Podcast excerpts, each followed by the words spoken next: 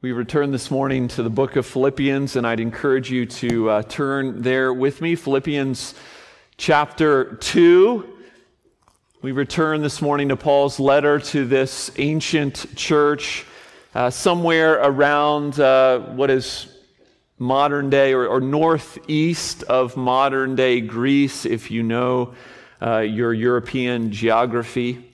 Paul writes to a young church a young church in the first century seeking to find its way, seeking to figure out what it means to follow Christ in the Roman Empire, in the world that they're living in, in a Roman culture that is steeped with practices that are opposed to what Christ says, to what the apostles have modeled and written about. Not only were they fighting this church in Philippi, these external challenges, but they were fighting with one another. There was an internal strife that Paul has hinted at that he will speak to more pointedly later in this letter, an internal strife that's pulling at the fabric of their community. And so we've reflected on the fact that the church in Philippi is not all that far removed from us from Ascension Presbyterian Church or from any evangelical church in this day and age. And so, Paul, in this first chapter, has been focusing on our identity and on our unity. Those have been some significant themes that he's been camping out on. And last week, last week, for those of you who are here or listening in, we were on the mountaintop. Remember the mountaintop, this wonderful hymn of Christ, this portrait of Christ's humiliation that Paul paints for us in verses 5 through 11, a portrait that begins before time begins and that ends after time itself ends. In reality, that would have been a good place to just end the letter. He could have just said, Amen. To him be the glory and honor and be done with it. But he, he's not done. He moves on to where we find ourselves today. He moves on from that portrait of Jesus' life to what ought to be the portrait that others paint of our lives. I think that's a good way for us to think about it this morning. How would people paint the portrait of your life and the character of your heart? Therefore is the key word. We're going to begin with this morning. In light of who Jesus is, in light of his costly obedience, really, this therefore kind of is in light of all that I've said to you already, Philippians, Church of Jesus. In light of all those things, you must now think about your own obedience. So that's where we find ourselves this morning. Philippians chapter 2 starting in verse 12, reading down through verse 18. Follow along if you would, and if you are able, I'd invite you to stand for the reading of God's word out of honor for his word. Philippians chapter 2, verses 12 through 18. Therefore, my beloved, as you have always obeyed, so now, not only as in my presence, but much more in my absence, work out your salvation with fear and trembling.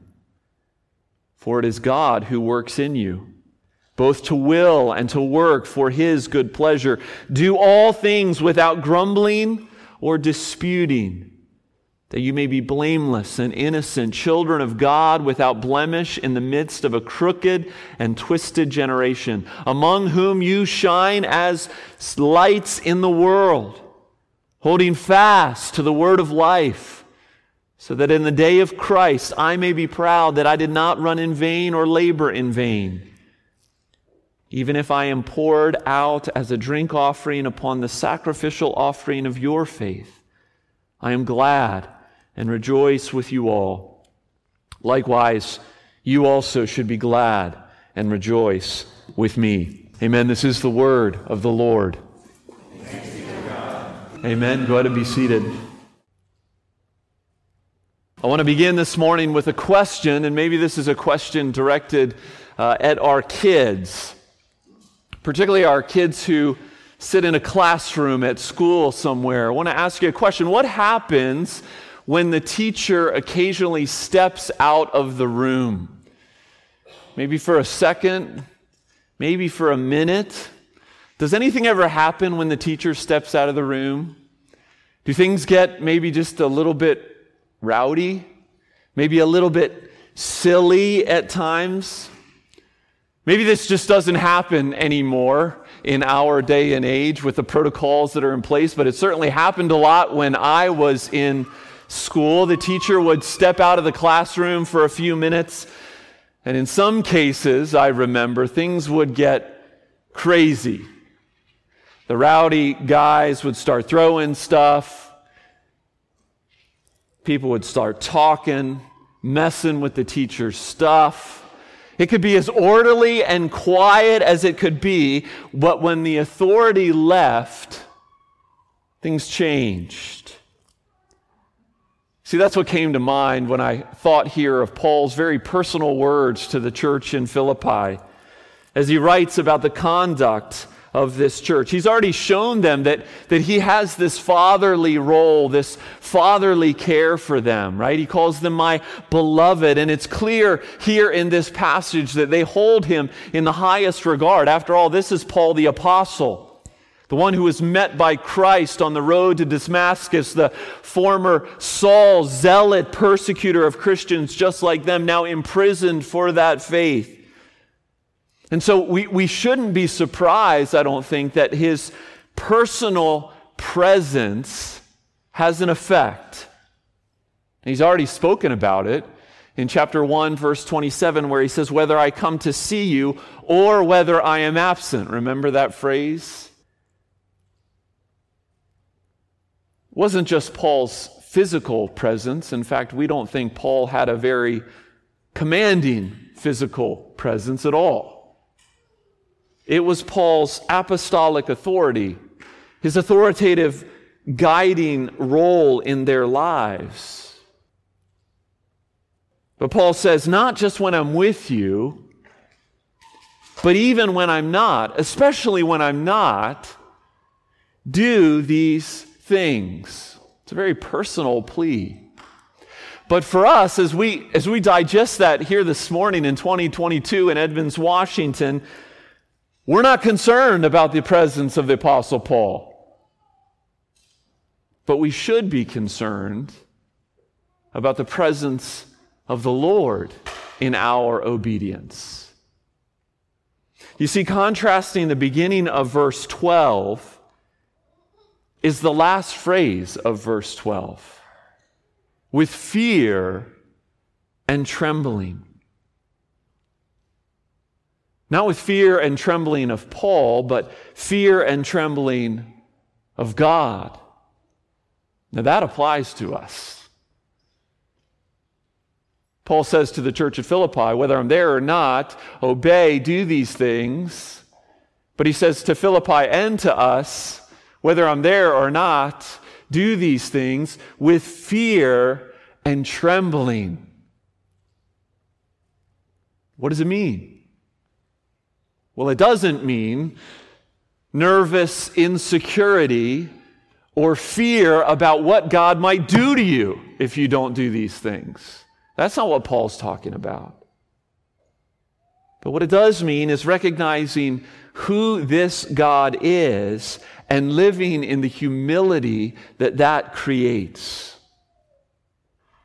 Fear and trembling, reverence and awe for the God who made us, for the God who has saved us. The psalmist says a similar thing in Psalm 2, verse 11 Serve the Lord with fear and rejoice with trembling. In other words, obey not because Paul says so or because Paul is there or not there, but because God says so and he is here. He is always here. The teacher is always in the room.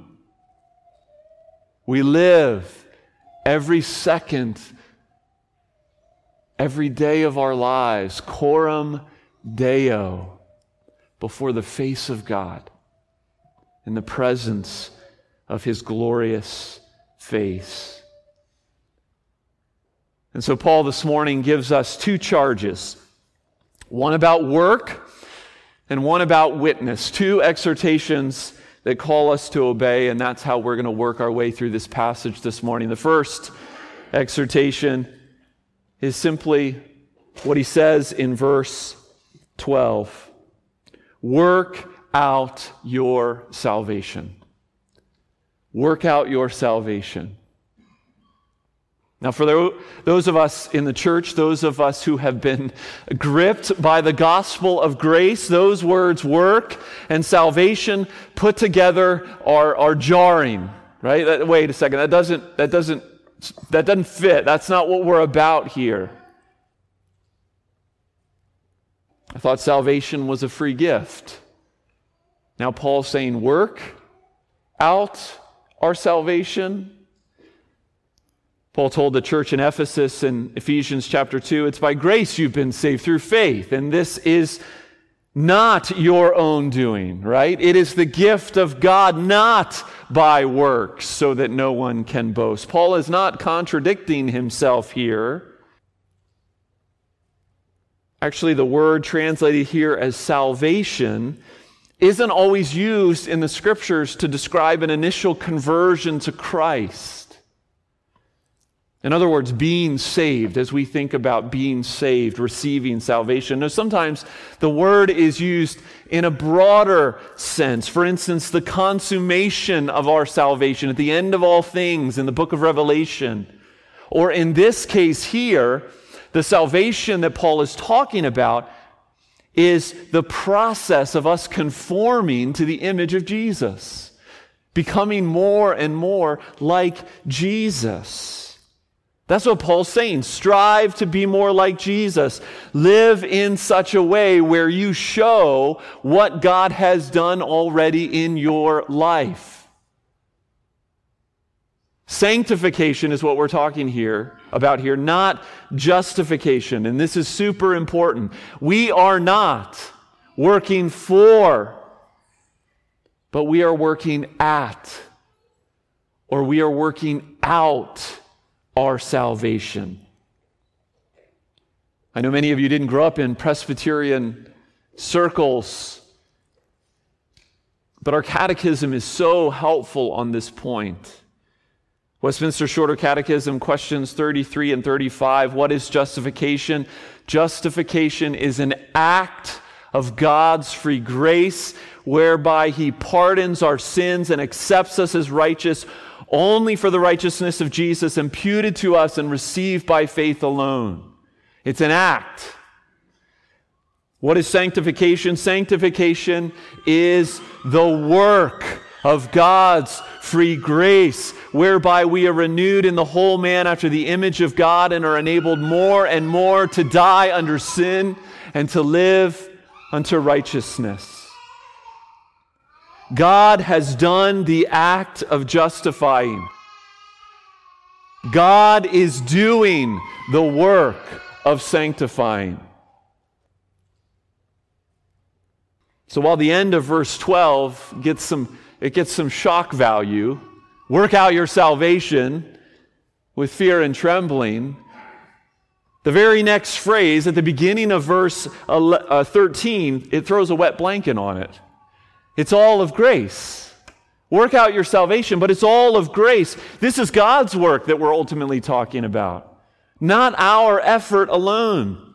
And here we see, as we see in other places in Scripture, the interplay, the seeming paradox between God's sovereign grace and our responsibility in the Christian life. It's not a contradiction. He is doing the renewing and transforming, but we must work it out. Let's talk about that for a moment. Remember, moms and dads, when your children were, were little, at least some of you, some of you, your children are little, but you'll get to this point. I remember well teaching my kids to learn to ride a bike. And the first phrase that often came at a suggestion that we learn, that we go out and, and learn, let's try to ride this bike. One of the first phrases that I often heard was, Daddy, I can't. Daddy, I can't. I, Daddy, I can't do it. Now, I had at least three possible ways that I could have responded to that phrase. Number one, oh, sure, you can do it. Just, just go do it. I bought you the bike, you do the rest. Go figure it out. I've done my part. That wouldn't have been particularly kind. It wouldn't have been particularly helpful. The fact of the matter is, my kids couldn't do it without me.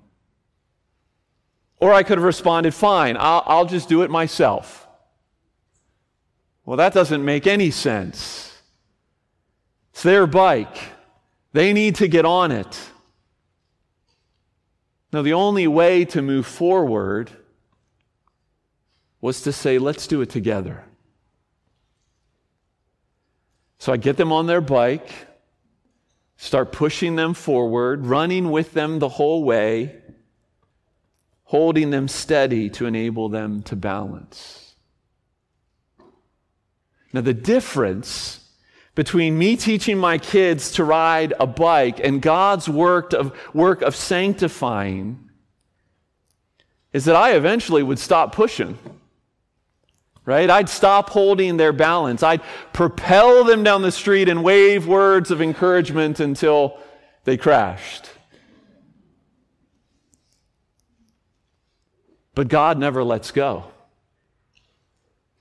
He continues to be not only the motivation to get on the bike, He continues to be the strength to keep us moving. He never stops showing us the way that we should go, and He consistently keeps us upright with His strong and steady hand. Sure, we're doing the pedaling, but we dare not think it's us. Work out your salvation, for it is God who works in you both to will and to work. This is an encouragement for us. This is an encouragement for our souls. You are not alone. You are never alone. God has given everything we need for life and godliness, and He hasn't just given it to us and said, Go, run with it, do the best you can, I'll watch, I'll wave. When you crash, I'll come by. But no, He walks with us, He runs with us, He carries us through. And so, what does this look like? Well, in one sense, it looks like the whole of the Christian life. But here in this context, as Paul writes to the church at Philippi, he's not thinking just individually, each of us as Christians. He's actually thinking more corporately. This is to be worked out in our life together, intentionally. As we grow together, as we mature together as disciples of the Lord Jesus. Much of the working out is done in this context. And so Paul puts a finer point on things in these next verses, and that brings us to the second exhortation, which I've reworded slightly from the version you have. Not just work out your salvation, but shine like the stars. Shine like the stars. I know you'll agree that these are dark times that we're living in. Maybe not the darkest of dark, but dark nonetheless. Cultural shifts have taken place in the last couple generations. Cultural shifts towards ungodliness that have been profound. Political polarization has never been greater, at least not in my lifetime. A pandemic has wreaked havoc on our world, both bodily with some and in many other ways with all of us. And now the rumblings of another world war are being heard while thousands are killed and millions are displaced. We might call these times a crooked and twisted generation. And what's Paul's encouragement? To those who live in a crooked and twisted generation? What's Paul's encouragement to the church concerning our response as the people of God? It's this shine like lights in the world. Or as the NIV translates it, shine like stars in the universe. Of course, Paul is picking up Jesus' language and teaching in Matthew 5, where Jesus told his disciples, You are the light of the world. Let your light shine before others that they may see your good works and give glory to your Father in heaven. No doubt that's in the back of Paul's mind, but also, I think, Paul the Pharisee, steeped in Old Testament scripture, is recalling the language used to describe the new age in Daniel chapter 12, verse 3, where it says this And those who are wise shall shine like the brightness of the sky above, and those who turn to righteousness like the stars forever and ever. Because we all know when the night is darkest, that's when stars shine the brightest. That's when the contrast is most profound. And so, what do, star, what do, what do stars do? What do, what do lights do? Well, Paul doesn't unpack that, but we can for just a moment. Stars reveal, number one. Right? Light reveals, it exposes. It reminds us how small we really are when we look into the night sky. Light brings truth to bear on a situation. And so those living in the dark need to see their deeds in the light of God's Word and in the light of God's holiness. Shine like stars. Stars help navigate. Of course, this is less true in this day and age than it was in Paul's time, but it's true nonetheless. Those in the dark need direction, they need to be pointed to the way of life. Stars navigate. And stars bring beauty, don't they? Those fumbling in the dark are looking for life in all the wrong things. They they want to tap into that which is good, that which is right, that which is true, and that which is beautiful. And stars say, Look here. Here is where beauty is found. And so Paul says, Shine like stars, brothers and sisters. And you do that by verse 16, holding fast to the word of life. As Paul's way of saying, Cling to the gospel.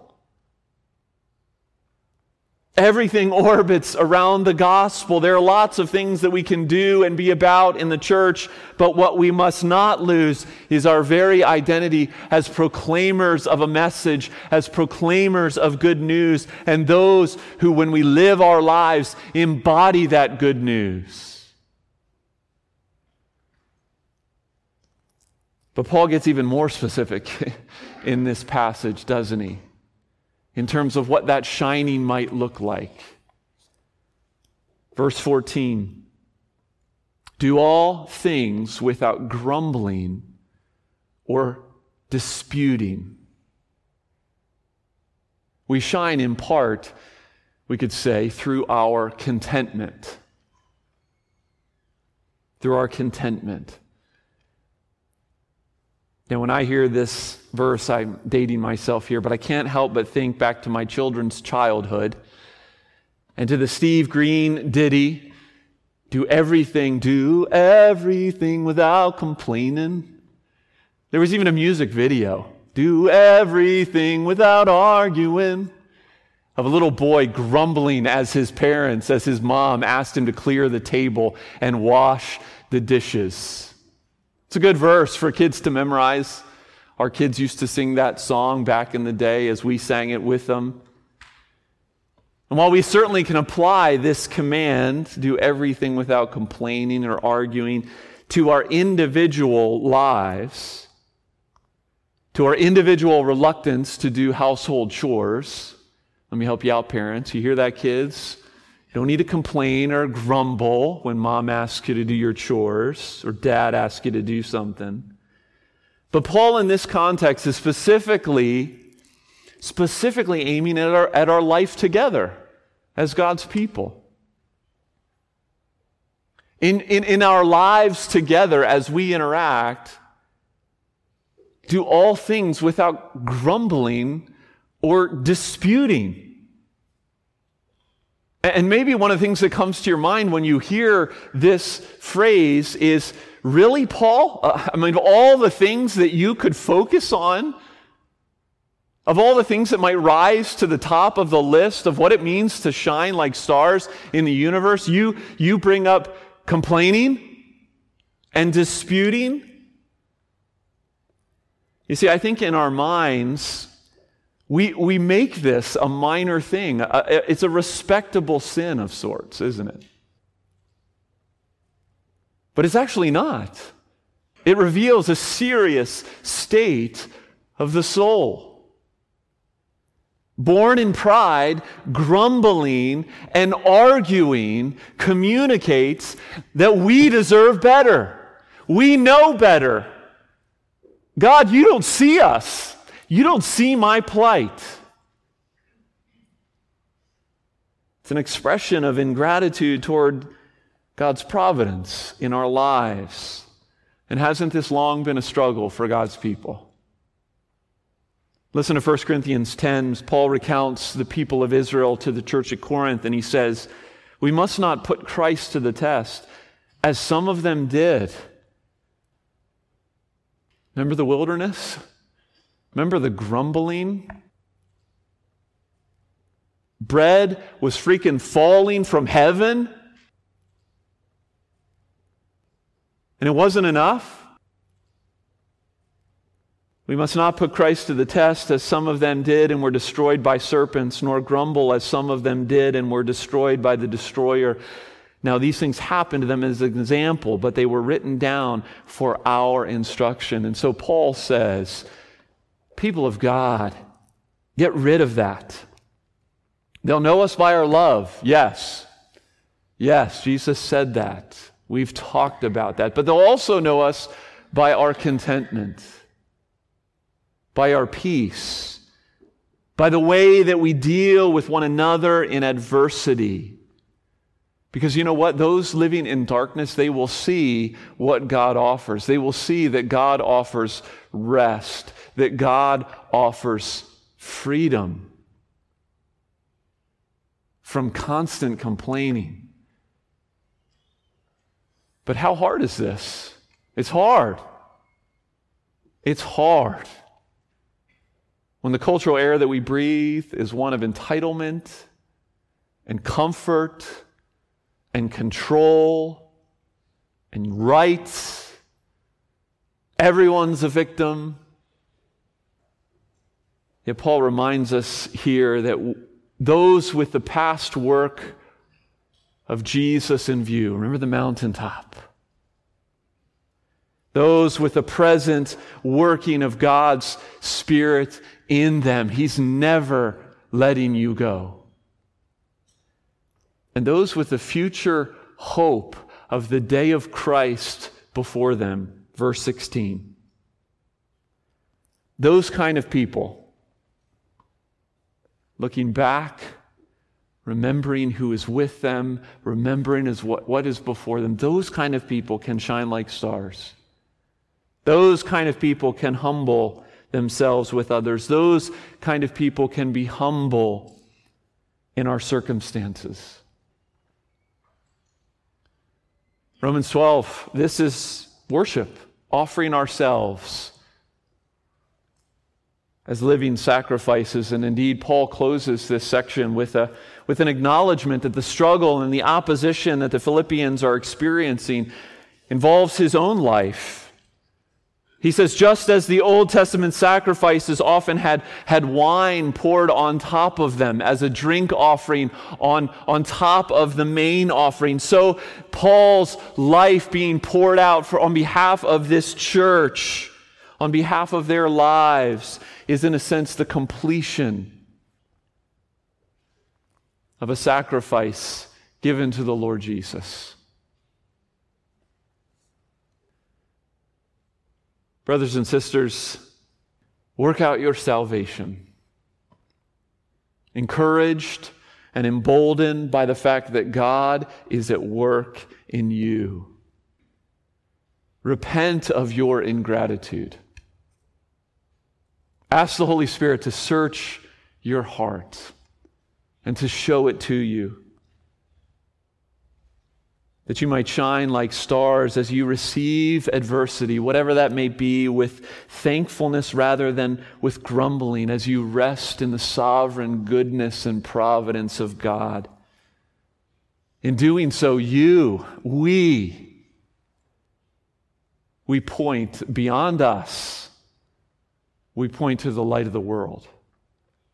The one who said, I am the light of the world. I am the way the truth, and the life. May God give us the grace. Let's pray. Father in heaven, we thank you once again for your word. Father, these encouragements, these are exhortations come to our hearts. We confess our inability to walk in them, our inability to walk in them perfectly maybe even our inability to, to get going on these things. Oh, Holy Spirit, would you stir in our lives? Would you stir in us individually? Would you stir in us corporately? That as we work out our salvation with fear and trembling, we would shine like stars, pointing to the light of the world in a world of darkness that desperately needs such good news. The Holy Spirit, do your work in and through your word, I ask. Through Jesus' name, amen.